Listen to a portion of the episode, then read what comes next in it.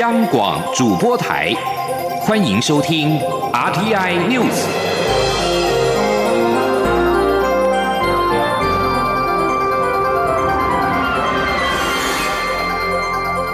听众朋友您好，欢迎收听这节央广主播台提供给您的 R T I News， 我是张顺祥。首先把新闻焦点关注到是香港的相关情势。八月三十一号反送中行动堪称迄今最暴力，现场除了出现多枚的汽油弹、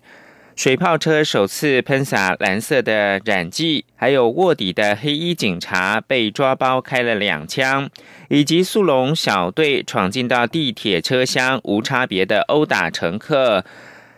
止暴制乱适得其反。八月三十一号的反送中行动原定由中环游行到中联办大楼，然而申请遭到驳回，改由网民发起没有经过许可的为香港罪人祈福游行。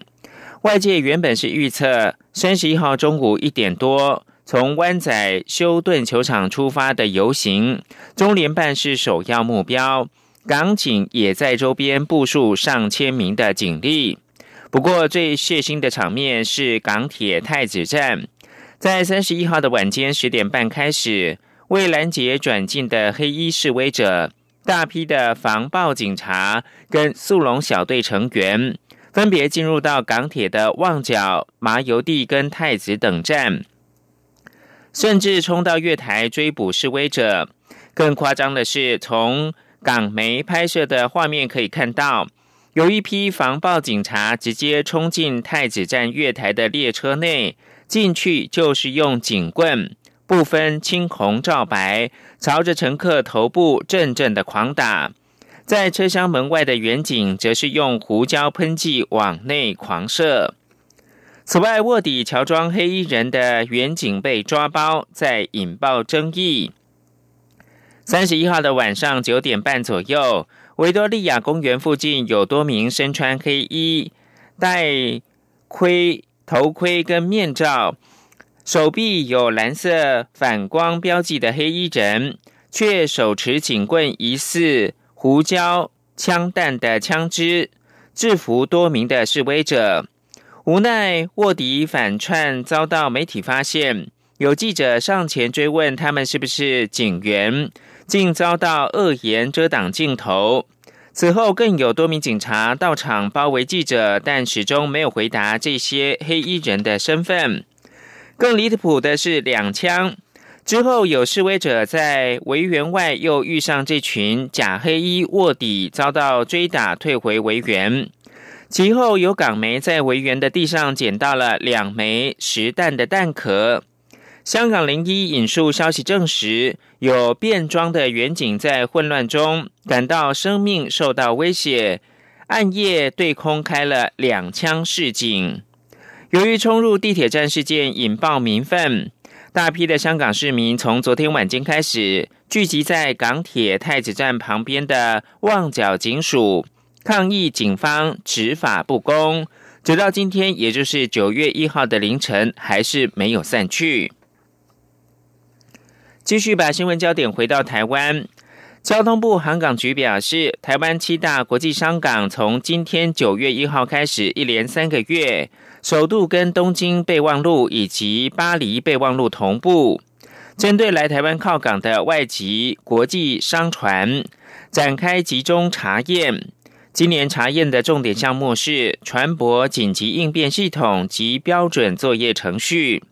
目的则是为了维护海上航行安全跟海洋环境。请央广记者吴丽君的采访报道。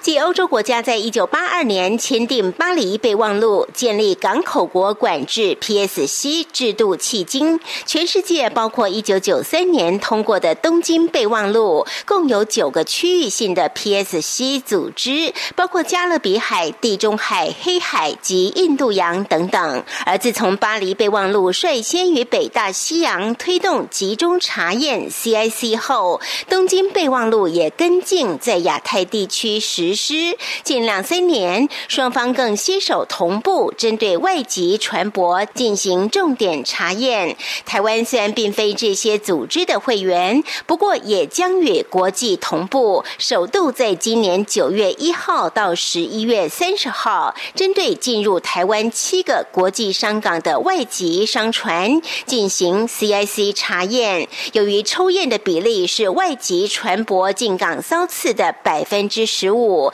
因此航港局将依据这些外籍商船停靠台湾七大商港的次数，以及半年内是否接受过查验，还有各项抽查机制，决定是否进行查验。航港局船舶组组长刘家宏说，那台湾身为亚洲的一份子，那也会配合这一次的东京备忘录，在台湾的七个国际商港展开 C I C 集中查验，就是说我们三个月应该会检查两百艘的船舶，它有一个抽查机制，比如说你的国家是不是在白名单，还是灰名单，还是黑名单，还有陆的这个船级在国际上的评比如何，还有船种船龄。至于今年查验的重点，则是船舶紧急应变系统及标准作业程序，希望透过这项查验提醒船舶公司及船东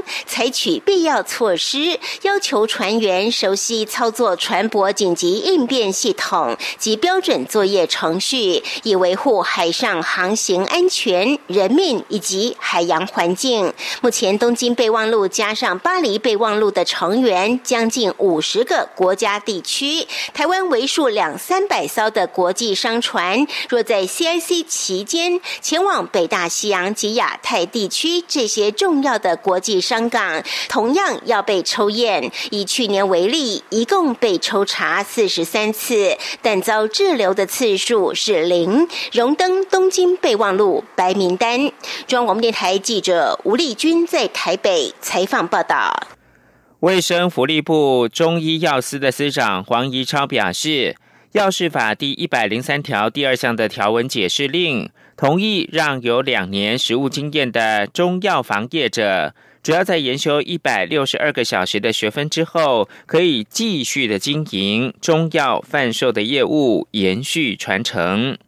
黄宜超进一步表示，相关解释令只是为现状加上叶克膜，延缓凋零，长远之际还是需要透过修法建立合法的贩售制度。肖兆平的报道。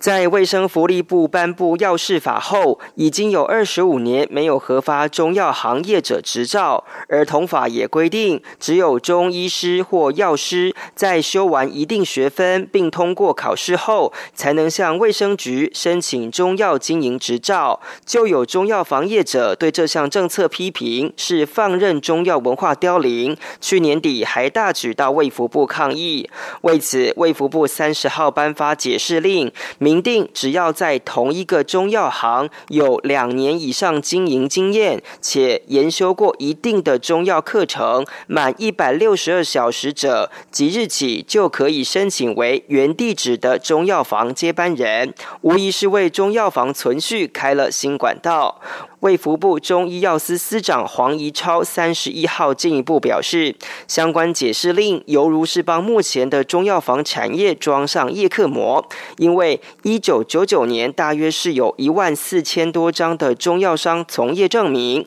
但到目前只剩下八千多张，且持有人平均年龄都是六十几岁。为了兼顾医疗服务与缓解凋零压力，才有相关解释。他说，呃，政府在面对他们中药商的这个情况凋零，还有加速一直在凋零，那考虑到中药也是我们台湾民众一个生活很重要一个风景，也是对我们提供的服务有它很正面的功能，所以我想我们对一百零三的这个，让他们有一个说有从事中药行业，那可以拿到这个证明书。不过黄宜超强调，长远来说还是需要透过修法来制定国家考试，让新生的中药商取得合法贩售资格，但相关细节还需要有更多讨论，所以目前并没有具体时间表。中央广播电台记者肖兆平采访报道。国际新闻，日本主张主岛是固有的领土，南韩主张这个岛屿称为独岛，是南韩领土并且实质的统治。南韩跨党派国会议员六人在八月三十一号一同登上了这座岛屿，日本政府向南韩提出强烈的抗议。日本放送协会 N H K 报道，南韩朝野政党的国会议员等一行三十一号上午十一点半，也就是台湾时间十点半左右，登上日本主张拥有主权的主岛，在南韩称为是独岛。这些南韩国会议员们登岛的主要目的是抗议日本加强出口管理，将南韩从适用贸易优惠的白名单国家剔除。此外，针对二次大战期间的征用工，也就是被日本企业征用的劳工官司问题，韩方不满日本的举措。这些南韩的国会议员除了勉励南韩在岛上的警备队之外，也视察岛上的一些设施。针对南韩国会议员登上主岛仪式，日本外务省亚洲大洋洲局长金山宪治已经打电话给位在南韩驻日本大使馆的副公使金敬汉表达强烈抗议，而位在南韩首尔的日本大使馆也向南韩的外交部提出了以上的抗议。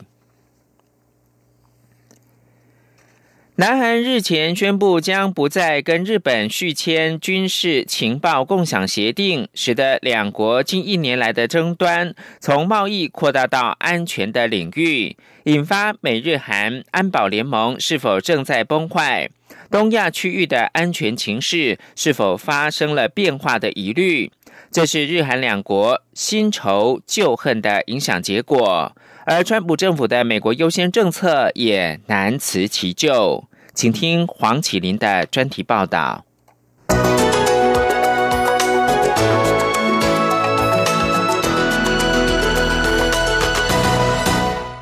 南韩与日本因为二战时期强行征用韩国劳工的问题，引爆两国贸易战。日本加强管控半导体材料出口南韩，并将南韩从日本的贸易优惠白名单中除名。南韩也跟进，将日本从南韩的出口优惠国白名单剔除。紧接着，南韩政府以两国已经失去信任基础为由，在二十二号宣布不再续签跟日本的军事情报保护协定，让这项协定在十一月下旬到期后自动失效。南韩的大动作是日韩爆发贸易战以来对日本的最大反击，而且已经跨越贸易范围，涉及安全领域。南韩之间因为历史纠葛经常引爆争议，慰安妇、殖民历史、战争受害赔偿等问题之外，又有敏感的独岛领土争议火上加油。因此二战结束以来，两国始终无法真正和解，只能藉由分别跟美国建立同盟关系，以维系双方在安全上的合作。这份军事情报保护协定正是日韩两国经过多年辛苦折冲，才在二零一六年十一月二十三号签订，这也是日韩在二战之后的第一份军事合作协定。双方无需再经过美国，直接共享军事情报，以应对北韩的威胁，其地位跟重要性可见一斑。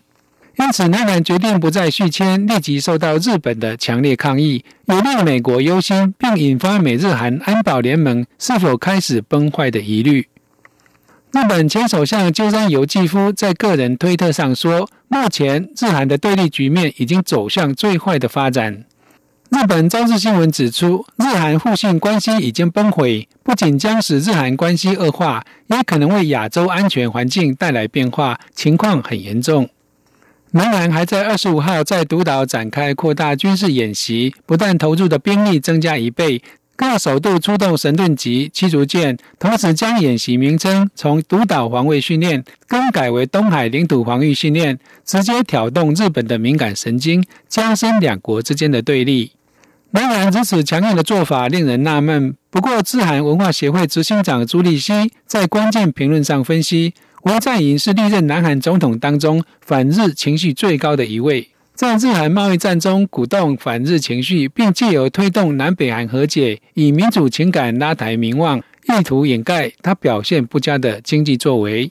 文在寅个人色彩之外，美国总统川普的政策也是日韩争议难解的重要因素之一。根据韩联社的分析，在过去的日韩争议上，美国向来扮演调停者的角色，但是川普上来之后，打着美国优先的旗号，不再介入日韩争议，同时要求盟邦分摊驻军费用，导致同盟间的紧密关系出现松动。路透社也指出，在对北韩立场上，川普和亚洲盟邦的立场并不一致。川普对自己跟北韩领导人金正恩拉好关系沾沾自喜，并不追究六月川金会以来北韩的七次飞弹试射已经令日本大感不安。安倍就在二十四到二十六号举行的 G 七 高峰会上，针对这项问题表达了跟川普不同调的立场。其实自从南北韩和解川金会召开以来，日本显然在北韩问题上被边缘化。面对跟北韩关系持续恶化，日本相当渴望重新取得北韩议题的发言权，并且在区域甚至国际事务上展现影响力。日本在美国退出跨太平洋伙伴协定之后，主导签订的跨太平洋伙伴全面进展协定，今年六月 G 二十 峰会在大阪举行，在在可以看出日本的企图心。而日本想要发挥这种影响力，可能有必要跟中国维持某种良好的关系。从以上的分析来看，美日韩的安保联盟架构似乎已经出现松动现象，但是否走向崩坏尚难定论。日韩的军事情报保护协定失效的最后期限是十一月二十三号，南韩官员已经放话，如果日本收回将南韩移出白名单的决定，南韩还是有可能回心转意。日本是否可能收回决定，将是一个重要的观察指标。以上专题是由编译黄启麟撰稿播报，谢谢收听。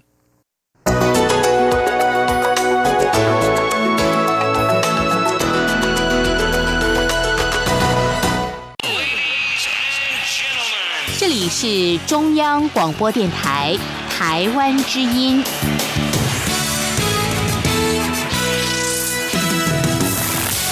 现在是台湾时间清晨的六点四十六分，我是张顺祥，继续提供国际新闻。土耳其总统埃尔段表示，土耳其对于在叙利亚东北部设置安全地带一事已经耐性尽失，没时间再耗下去。若部队无法在数周内控制相关的地区，将别无选择的让作战计划付诸实践。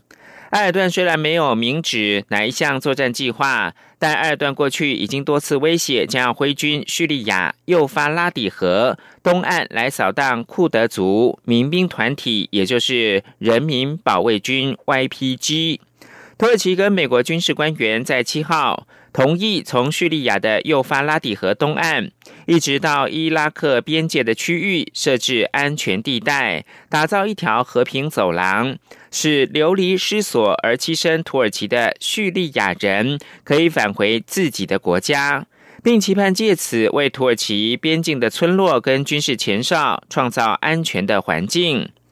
双方同意设立联合作战中心，负责设置上述缓冲区并且加以控制。此举符合了土耳其方面遏制 Y P G 逐步进逼边境地区的安全需求。土耳其认为 Y P G 是库德族工人党，也就是 P K K 的叙利亚分支。土耳其、美国跟欧洲联盟认定 P K K 是恐怖组织。持续关注国际的议题，南美洲亚马逊雨林持续被大火摧残，但有热带川普之称的巴西总统波索纳洛还没有接受七大工业国集团的伸出援手。现在波索纳洛虽然已经是启动救火的方案，成效仍然是令环保人士忧心。请听杨昭燕的专题报道。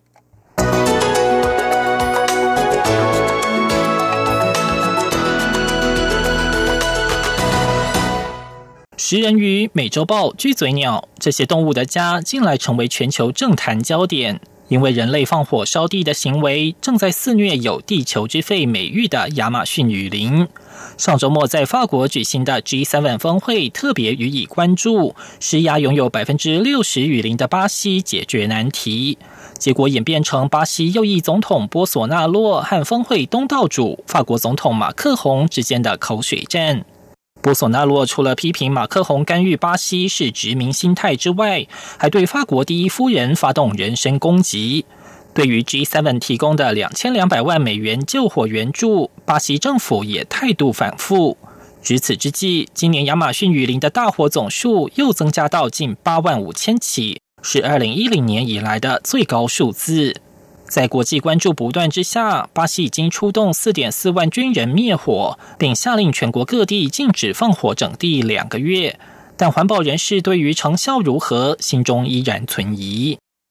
横跨九个国家地区的亚马逊雨林涵盖面积超过五百万平方公里。根据保育团体世界自然基金会，当地有四万种植物、四百多种哺乳类动物，超过千种鸟类，还有为数众多的爬虫两栖类、淡水鱼和无脊椎物种。此外，亚马逊地区还有大约三百五十个原住民族，其中超过六十个族群大致上仍与世隔绝，仰赖雨林过活。亚马逊堪称全球重要的生物多样性和文化宝库。科学网站 feast dot org 并提到，雨林对遏制全球暖化的贡献毋庸置疑。因为亚马逊雨林的除碳量大约是人类一年排碳量的十倍，是地球重要的碳吸储库，也叫做碳汇。现在人类为了采矿、生产木材与农牧产品、建设水坝与道路等目的砍伐森林，原本储存在树木里的碳将进入大气，强化温室效应。随着森林面积越来越少，影响蒸散作用，区域降雨循环也将受到冲击，天气形态将变得更难预测。其实亚马逊面临危机由来已久，依据科学网站 feast dot org 与英国快报，过去半世纪以来，亚马逊雨林的面积已经消失大约 百分之二十， 位于巴西的部分自一九七零年代起算则减少将近两亿英亩。在科学家忧心亚马逊大片土地恐将变成干燥莽原之际，波索纳洛一月就任后让环保努力再度受挫。纽约客周刊报道，波索纳洛向来主张巴西应该开发亚马逊地区的土地，他曾宣称要把一块自然保留区变成度假饭店圣地。在他的统治下，政府里充斥反对环保规范的人士，巴西环境与可更新自然资源局的预算则少了 百分之二十四。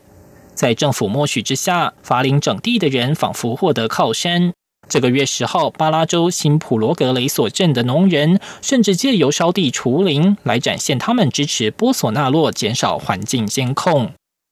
现在雨林大火失控延烧，波索纳洛依然表现出不愿直接配合 G 七 的态度。美国有线电视新闻网，也就是 C N N 前制作人吉提斯对此分析，波索纳洛去年打选战的方式跟美国总统川普类似，都是以民族主义为号召。现在波索纳洛的姿态正是不信任国际合作，拒绝以各国福祉为优先的民族主义信念，而这种思维正在阻碍拯救亚马逊的行动。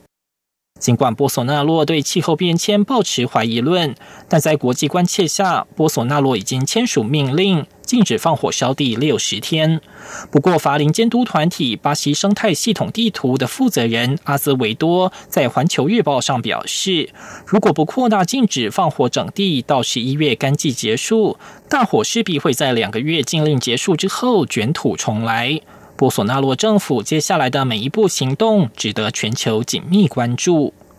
以上专题是由编译杨昭燕编辑播报，谢谢收听。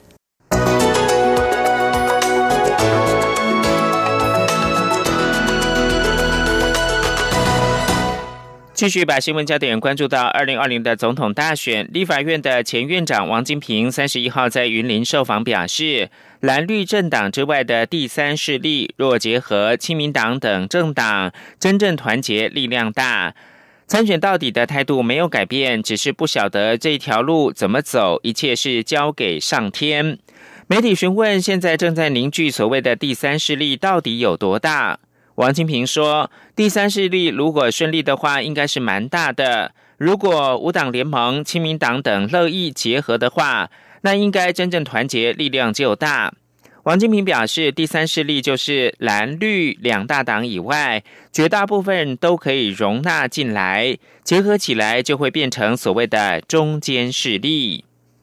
对于外界始终坚称二零二零总统大选将参选到底的王金平，传出已经获得二十八万名支持者的连署参选，达到独立参选的法定门槛。对此，台北市长柯文哲表示，连署要扣掉无效的份数，最少也要四十万份才比较安全，并不容易。更何况现在连署书的形式都还没有公布，万一版本不同就惨了。吴丽君的报道。前立法院长王金平自国民党总统初选前就表示二零二零将参选到底，之后虽放弃初选但仍未改口，直到最近和鸿海董事长郭台铭、台北市长柯文哲看似结盟，但由谁担任正副总统参选人，三方始终没有敲定。郭阵营甚至在三十号郭台铭返抵台湾后对外宣布，如果郭台铭要选就会独立参选。与此同时，也传出王金平支持者从七月就已展开参选总统联署，并于短短两个月完成二十八万份以上的联署书，达到独立参选的法定门槛。对此，柯文哲三十一号受访时先是表示，以王金平的实力要联署并不难，不过紧接着又表示，联署要扣掉无效的份数，最少也要四十万份才安全，并不容易。柯文哲说：“没有啊，我跟你讲哦，联署要二十八万份哦，我们自己都模拟过，也没那么容易的。因为你也不敢刚好二十八万，因为还要扣掉那个打折的，所以一般你好歹最低估计也要到四十万才安全。四十万两千个点，每个点要两百份，哎，两千个点等于在台湾开两千家 Seven Eleven 呢，那那容易，还有印表机，还有什么？”哎，不简单啊，我们算一算都觉得哇，这个不容易。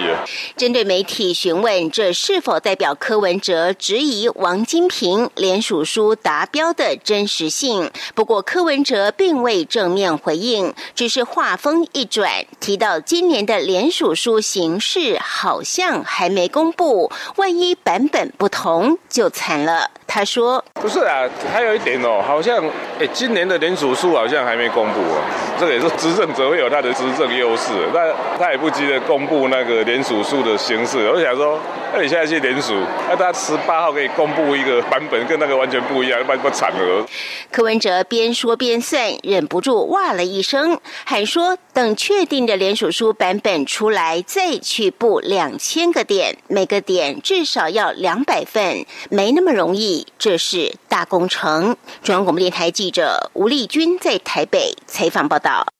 鸿海创办人郭台铭幕僚日前透露，若郭台铭要参选，将会独立参选，并将在九月十七号之前决定。郭台铭办公室表示，没有韩郭合或者是韩郭配，郭台铭捍卫中华民国、守护台湾民主价值的决心不会改变。国民党总统参选人韩国瑜面临党内分裂的危机，有媒体报道，为了拉下蔡英文总统，郭台铭办公室可能会跟韩国瑜来整合。此外，针对独派大佬辜宽敏称郭台铭对台湾没有什么贡献，有钱就要选总统，他觉得不适当。郭台铭透过办公室表示，他拼的是世界级的经济，具有全世界能见度跟影响力。现在台湾最需要的就是懂科技跟经济的人，请辜自重言行。郭台铭，你将在九月十七号联署申请截止前说明是否独立参选总统。国民党党主席吴敦义八月三十一号说，若出现党员单独参选，将会触犯到党纪。他一方面觉得意外，一方面也很烦恼，期盼他们继续效忠国民党、中华民国。国际新闻。法国第三大城市里昂附近三十一号发生两名歹徒分别持尖刀跟烤肉的叉子攻击事件，造成一名十九岁青少年丧生，以及另外九个人受伤，其中有三个人是重伤。警方已经逮捕持刀攻击的嫌犯，正在追缉另一名攻击者。而法国国家反恐检察官的办公室已经接获通知，但是现阶段还没有接手侦办这个案子。以上新闻由张顺祥编辑播报，这里是中央广播电台台湾之音。